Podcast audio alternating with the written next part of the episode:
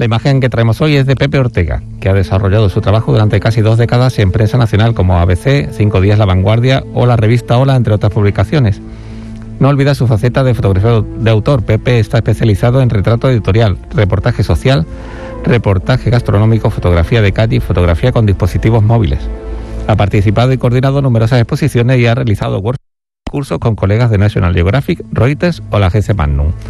Pepe Ortega es además docente de talleres de imagen y desde hace años imparte diversas masterclass de fotografía y edición con dispositivos móviles para redes sociales e internet. Esta es su propuesta de hoy.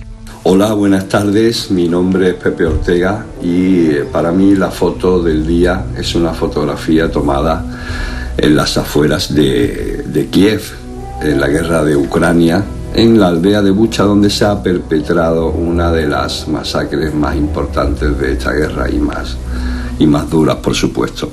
Es una fotografía del fotógrafo jerezano Emilio Morenati, que es ganador de un premio Pulitzer por su trabajo y es una foto que me recuerda a otros tiempos donde se ve un grupo de, de personas de la aldea de Bucha que llevan 43 días sin electricidad, ni agua, ni gas, ni luz y me sorprende ver la entereza de sus caras, ¿no? Como un pueblo que ha sido invadido y llevado a una guerra absurda, no se sabe eh, la razón cuál es.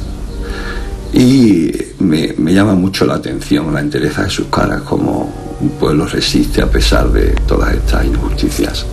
Un abrazo a todos y, y un saludo. En sus caras está la guerra. Es la elección de Pepe Ortega, fotoperiodistas que eligen su imagen del día. La tarde de Canal Sur Radio con Mariló Maldonado. También en nuestra app y en canalsur.es.